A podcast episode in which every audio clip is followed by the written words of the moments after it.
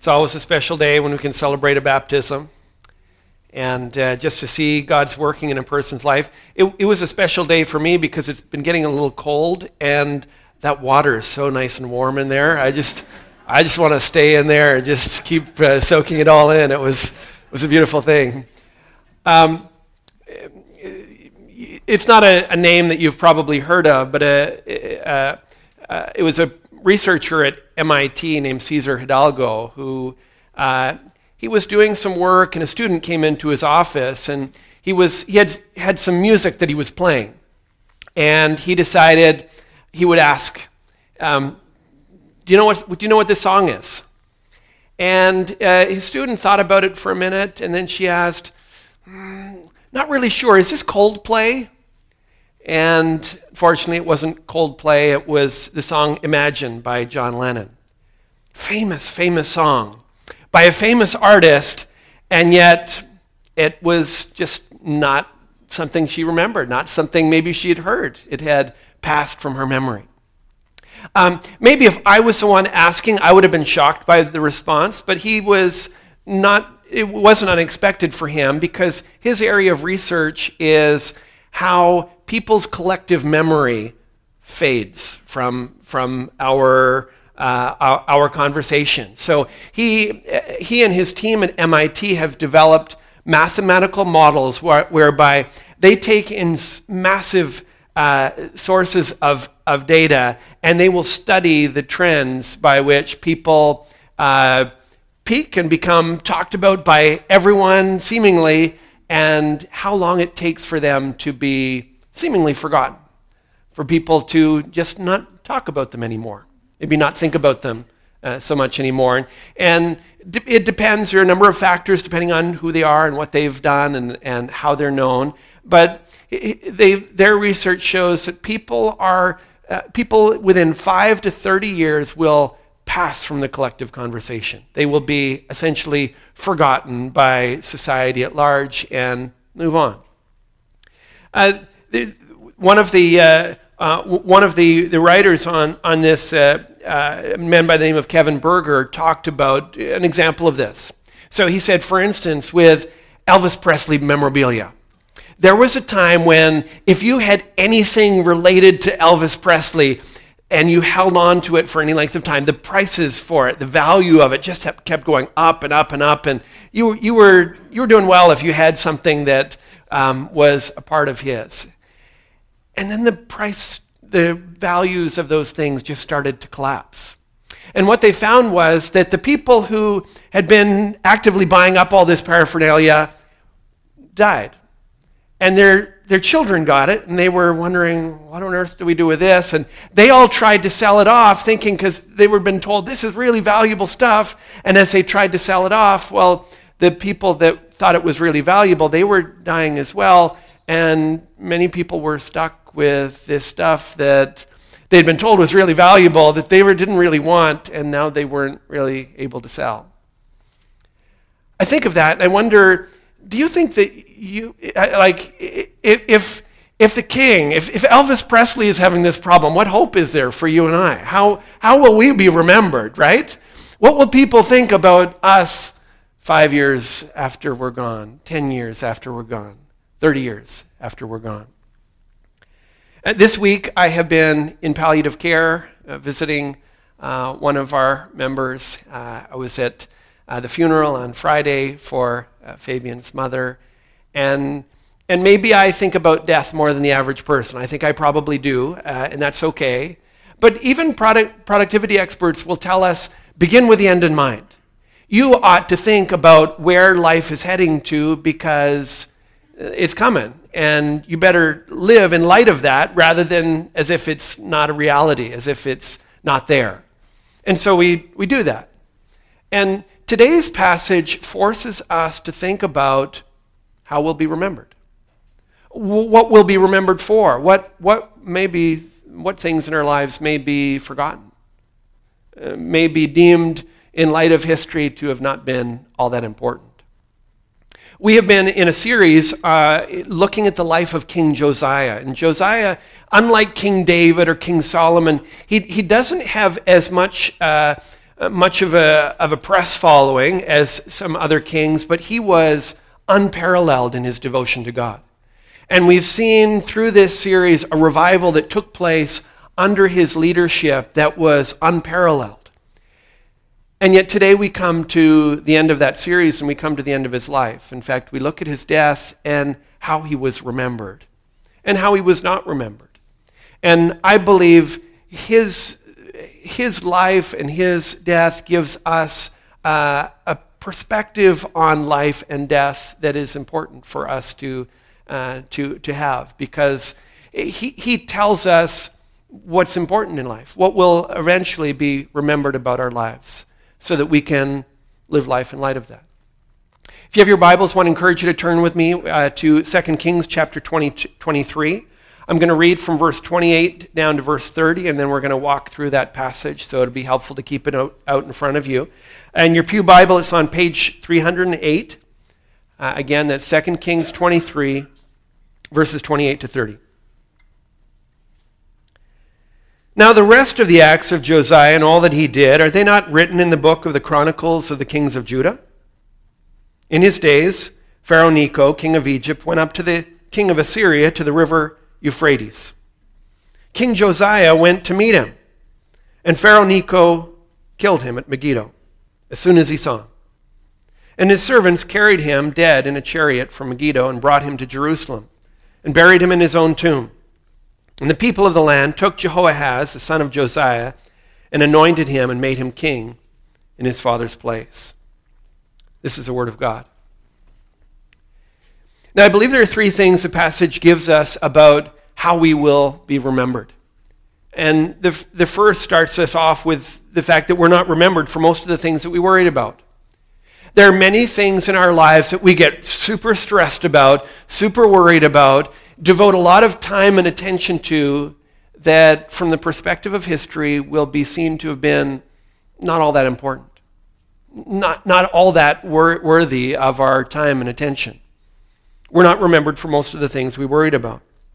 I want you to see how this gets brought out in the text.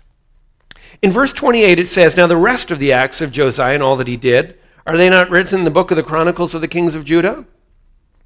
Now, if you've been with us through this series, you know that King Josiah was kind of a big deal. He was the John Lennon or the Elvis Presley of kings. He was unparalleled in his devotion to God. Great things happened in the nation under his leadership.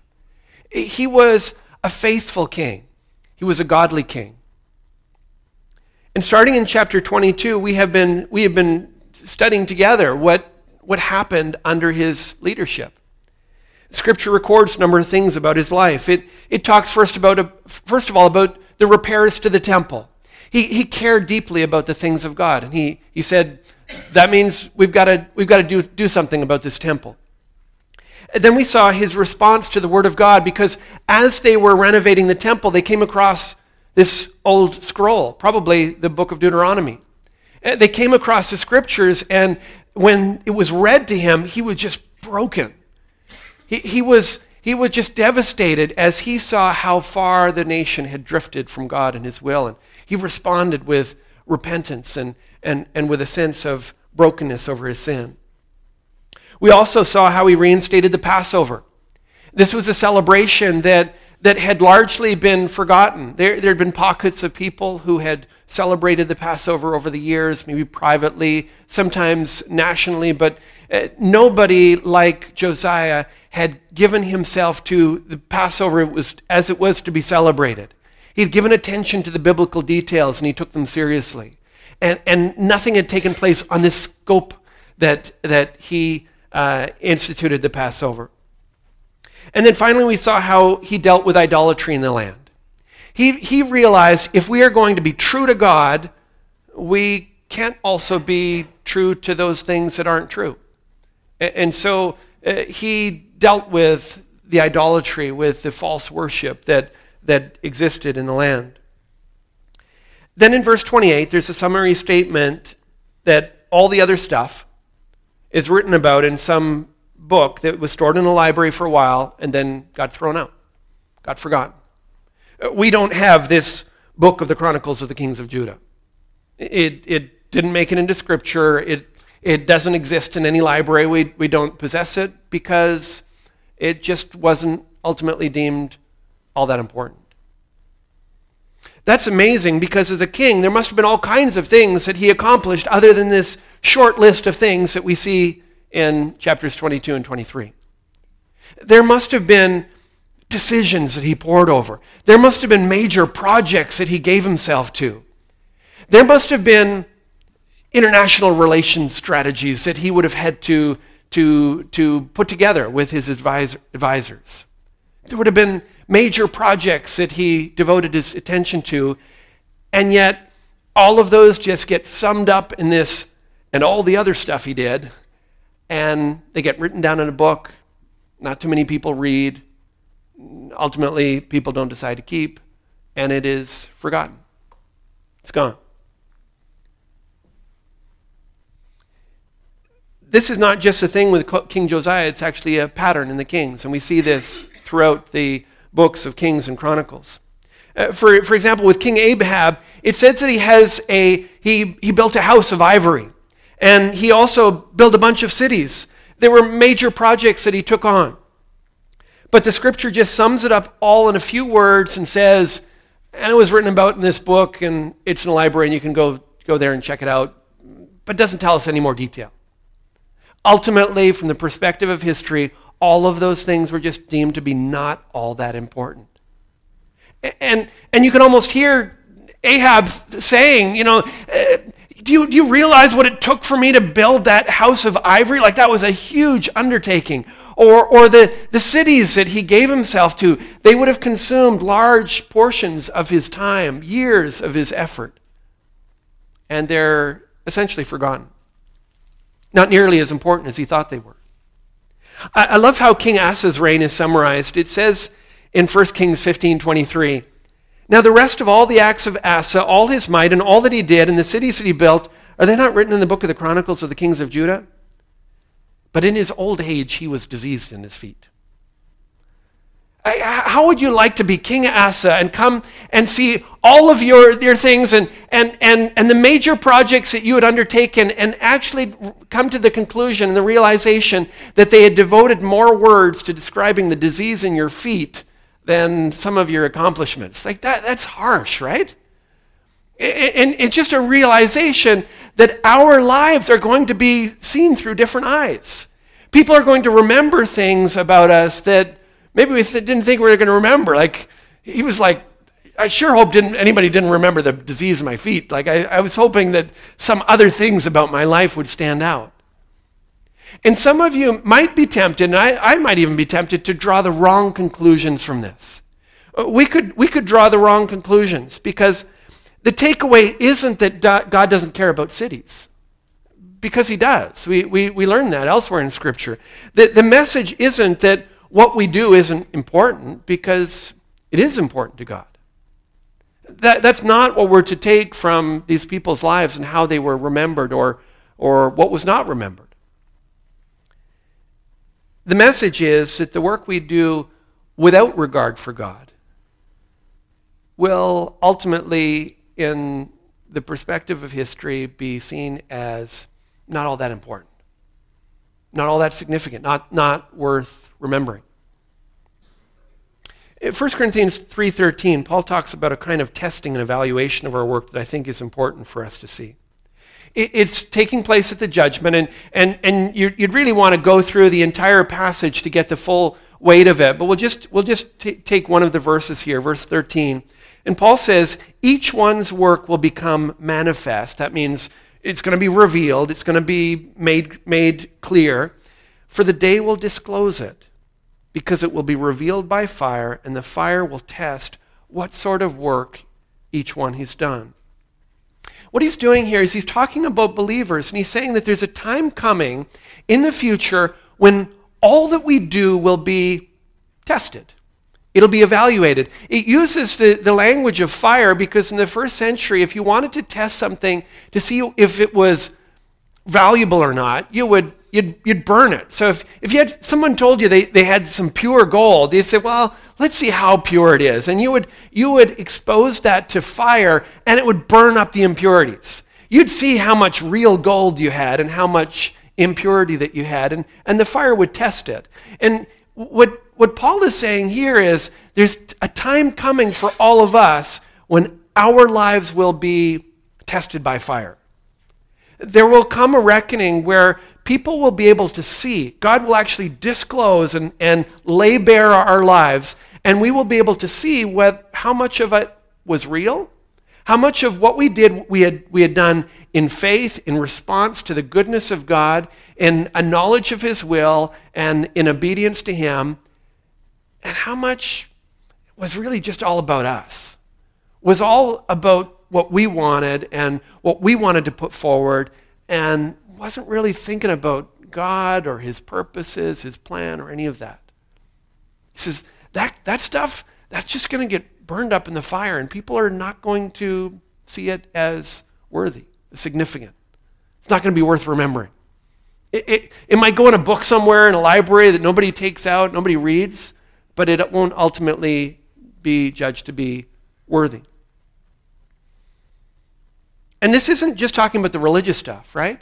It's not saying that in the end, God is going to add up all the religious stuff we did, and that's really important to him. All that other stuff he doesn't care about. No, this doesn't matter whether you're trading stocks or framing houses, raising children, or doing, doing other things in, that people call ministry. Whatever you do can either be done for God's glory and in response to Him and as an outworking of His will in your life, or it can be done for your glory and an outworking of your will for your life, your purposes, your plan. And he's saying, that stuff, that's all going to get burned up and forgotten. Nobody will care. But the things that we did in faith, the ways that we acted, those decisions that we made in obedience to him and in response of gratefulness and faith, those things will be seen to have been weighty, significant, worth remembering. That should cause us to evaluate the things that we do, to see what we do in light of who Jesus is. So we won't be remembered for most of the things that we worry about. But we will be remembered for the things that we did in faith. And this is important because there are small steps of obedience. There, there's little acts of faith, little sacrifices that we make that kind of feels often like nobody sees them, nobody cares about them, they're not really that big a deal. But we will be remembered for the things that we did in faith. Now, there were a lot of things that Josiah did that weren't all that significant, didn't get remembered, just got written in a book somewhere, put away. But 2 Kings 22 2 summarizes what was worth remembering well. It says, He did what was right in the eyes of the Lord and walked in all the way of David his father. And he did not turn away aside to the right or to the left. It's a, it's a reminder that God remembers our acts of faith. He sees what we do in response to what He has done, and it's significant to Him. He remembers it. He, it is etched in His memory. He sees it as significant. He takes notice of the sacrifices that are real. He sees what we do in devotion to Him. The encouragement of Scripture, though, is that God isn't the only one that remembers. The people will actually remember too. People will remember your acts of faith and devotion. For example, Proverbs 10, verse 7 says, The memory of the righteous is a blessing, but the name of the wicked will rot. People will remember and reflect on the good that you do. I heard that at Fabian's mother's uh, funeral yesterday. People reflecting on the goodness of God that they witnessed in her life. And, and it, it makes an impression. It changes people. It encourages people. I heard people talking this week about the impact that Beryl had made on their life. Uh, things that she had said or done, the faith that she had expressed. And, and they just talked about how it encouraged them, how it had lifted them up, how it had built their own faith and continues to inspire her, inspire them long after she's gone. It also says in 1 Peter 1 7, the tested genuineness of your faith, more precious than gold that perishes though it is tested by fire, may be found to result in praise and glory and honor at the revelation of Jesus Christ. I want you to just pause and look at the words. Uh, just, just reflect on what's being said here because it's an absolutely incredible statement of what will happen in our future. Not only will our works of faith be remembered, it's saying that the things that we do that demonstrate the genuineness of our faith, they're actually going to cause people to erupt in praise, to, to start singing in the streets, to, to, to feel a sense of joy and celebration. It, it's describing some kind of heavenly ticker tape parade where, in that time of testing, people will come through the fire, their, their works, good and bad, the things that they did in faith, the things that they did without regard for God, that, that testing will take place. And when the, the things that we have done out of devotion to God, in response to Christ's work on the cross, the things that we did in faith will come through that fire and they will be seen to be gold. And people will, will see the significance of that. People will see that what she did, that was real. Her faith was real. The, the things that she did out of devotion, it, it, it was the real thing. That they'll reflect on that person's life and this person's life, and it will cause people to celebrate. They'll celebrate what they've seen in that person, but ultimately the celebration will turn heavenward when, when we recognize he couldn't have done that on his own. people don't just act like that. People don't sacrifice like that. People don't give like that. They don't share like that. That that's just not that's just not normal. That's that's not how people people people are selfish. And yet what I saw in his life is incredible. What what has been revealed about that person's life is gold. And it's worth celebrating because only God could have done that in that person's life. Only God could have caused that kind of sacrifice, that kind of devotion. And people will be celebrating.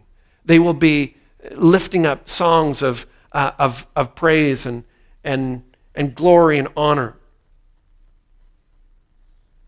I mention all of this because sometimes we can tr- treat those acts of faith and obedience as kind of extracurricular.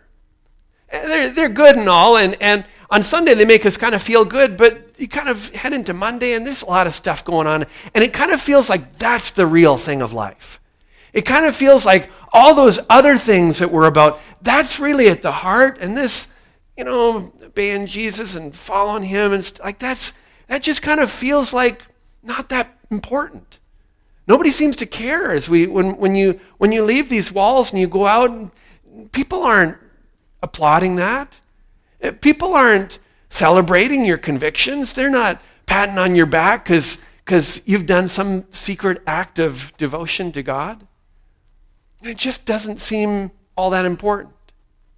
And because it doesn't seem all that important to the people around you and to you, you start to think, maybe it isn't all that important. Maybe it's not that big a deal. And, and the fear is that for some of us, there's not going to be a lot left to celebrate in our lives after those things that we did without regard for God get burned up and forgotten. People will reflect on our lives, and maybe for, for, for some of us, there just won't be that much left. There won't be that much that we had done in faith, in response to God, out of obedience to Him to bring Him glory. Once all of those things that we did for me for my glory, for my plan, for my purposes, gets forgotten and left behind and deemed really not all that significant.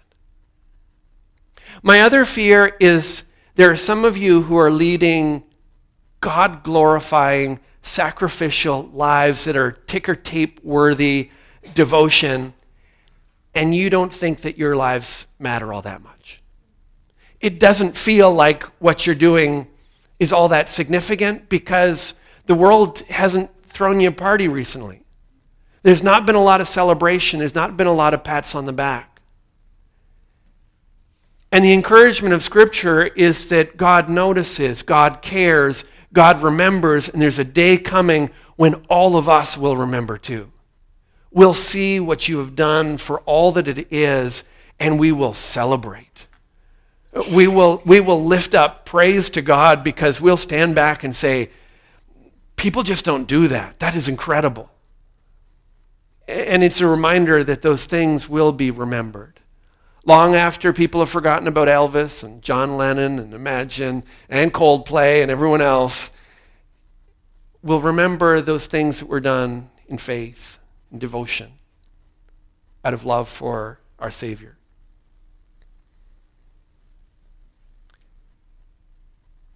So, what will people remember about your life?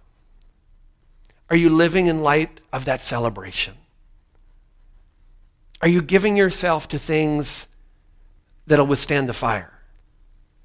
That will come forth and people will say, That's gold. That's the real thing. Those are the things that will ultimately be remembered.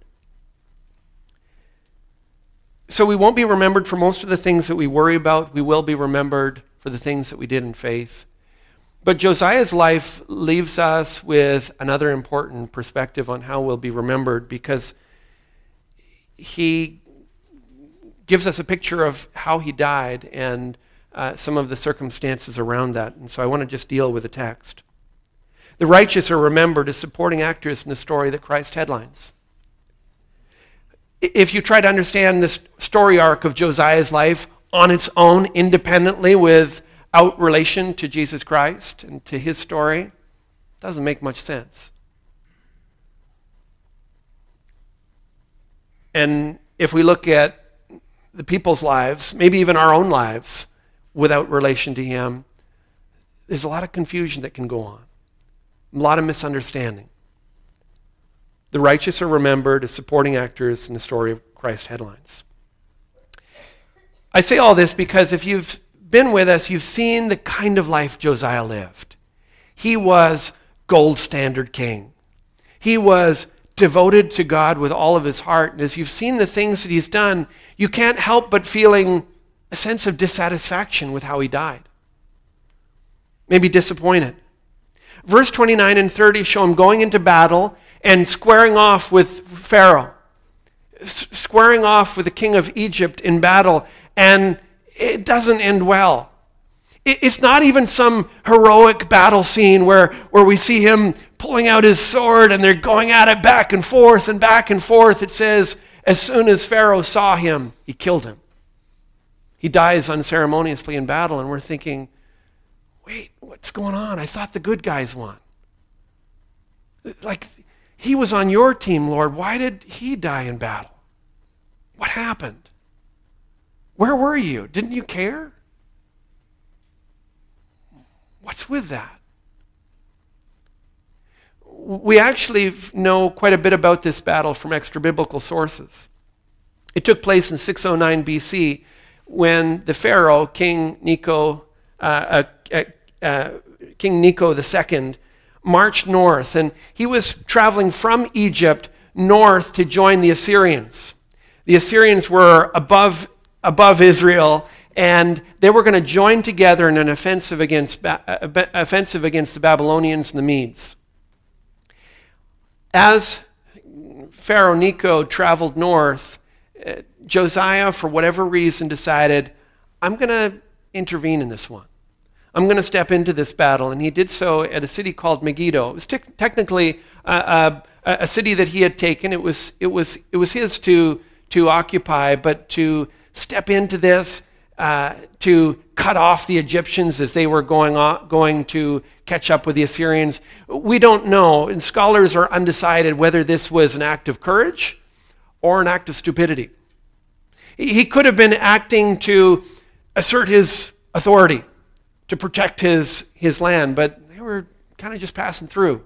They, were, they had bigger fish to fry, and they were heading to uh, deal with a different enemy. He could have been trying to get in the good books of the Babylonians. His grandfather had had uh, uh, uh, some uh, commitment to, to the Babylonians, and it could have been this was an expression of his, uh, his goodwill and to, to stand up for another power, and, and maybe this was a political move. Ultimately, we don't know, and ultimately, Scripture doesn't comment on the decision. We're still left unsatisfied. Why did he die like this? Why didn't God step in? We're left confused and frustrated. And it wouldn't make any sense if we just evaluated Josiah's life on its own without relation to anything else that was going on. But we're never to do that. That's never the point of anyone's life. We're not the lead actors in the story of our lives. It's like, it's like if I went to see Les Mis and I come out of the musical and I'm singing the songs and I'm thinking, this is a really great musical, but I just can't figure out what happened to the innkeeper and his wife. Like, what, what was going on with them? And, and, and, and if you were there with me, you'd say, Paul, like, the story isn't about the innkeeper and his wife. It's about Jean Valjean. Like, to, to, to get hung up on, on what happened to the innkeeper and his wife, that's kind of the, beside the point. They contributed to something and someone greater. They contributed to a greater story, but it was never all about them. And, and so we, we don't ever evaluate any person's life on its own. We always relate it at, into terms of how they contributed to a greater story and to the lead actor. It's the same with Josiah. He was a supporting actor, and so are you and I. We're, we're not writing a story about our lives. We're not the lead in this play. We aren't getting the headline attention our lives are making a con- contribution to a greater story. And our lives only make sense in relation to the lead of that story, Jesus Christ. The final chapter of his story, still to come. And the final chapter that he writes will be glorious. It will be better than any story that you could have written for your life. It'll be better than any play where you were in the lead. His story will end with triumph and victory and celebration. And the people that had willingly submitted themselves to playing a supporting role in that story will find great satisfaction in how it ends. But we take our part, we play our role. Now, God had promised David that his descendants would sit on the throne forever. He had made these great promises that, that it would be through David's descendants that a Messiah would come. Uh, the word Messiah is just a, a Hebrew word that means the anointed one. And each king, each descendant of David got anointed. They were set apart and they were anointed with oil. And people would have this hope and expectation. Maybe this is the one through whom God will bring that final victory, through whom God will bring uh, that great, uh, all, the fulfillment of all of the great promises. Josiah showed great promise. As he rose to the throne, people would have had great expectation about his life. He lived with an incredible devotion, he was incredibly faithful. And there was probably a lot of expectation of what might happen through his life. Maybe this is the one. Maybe this is whom God will bring all of those promises. And he accomplished much. He, he brought much blessing to the people. But then he died. But through his life, he had given the people a taste of what it all could be. They give, gave him a taste of what the anointed one, the real anointed one, when he came, would be like. And he created a longing in the people for an even greater king. No sooner than uh, Josiah was buried that verse 30 records the people took Jehoahaz, his son, and anointed him king in his father's place. But Jehoahaz wasn't the greater king. He wasn't the, the Messiah, the anointed one to whom Josiah's life pointed. After Jehoiakim came Jehoiachin. Then came Zedekiah. And it wasn't either of them either. People kept waiting, kept waiting for another Messiah, another anointed one to come. Finally, Jesus came. And he shocked the people gathered in the synagogue one day when he stood to read the scroll of, uh, of Isaiah, and he announced, The Spirit of the Lord is upon me, because he has anointed me to proclaim good news to the poor. Jesus claimed to be the anointed one. He claimed to be that Messiah, that Christ. Christ is just a Greek word for anointed one. He claimed to be that one who was anointed by God to come in fulfillment of all of the promises, the one who would be the lead actor in this great story that God was writing. He is the greater son of David, the greater king. He was he, he is the, the one that people had been longing for. He's the lead. We're the supporting actors. He's ultimately the one who will evaluate our lives. I talked about our, our works being tested, our lives being evaluated. He is the one who will uh, make that determination. He'll determine what things in our lives are forgotten. He'll also be the one who will determine what things in our life are truly worthy of celebration, worth remembering, worth holding on to because they're real, they're gold. And so I need to ask whether you're going through life as if you're the, you're the starring lead. Whether you're going through life as if this is a story about you and you get to you get to write the story, you get to write the script, you get to end it the way you want it. Or whether you've realized that that story isn't worth remembering and it's not in, worth investing your energy in. That the real story that we ought to invest in is the one with Christ in the center. The one that Scripture assures us will end in victory, end in celebration, end in relief and deliverance for the people of God.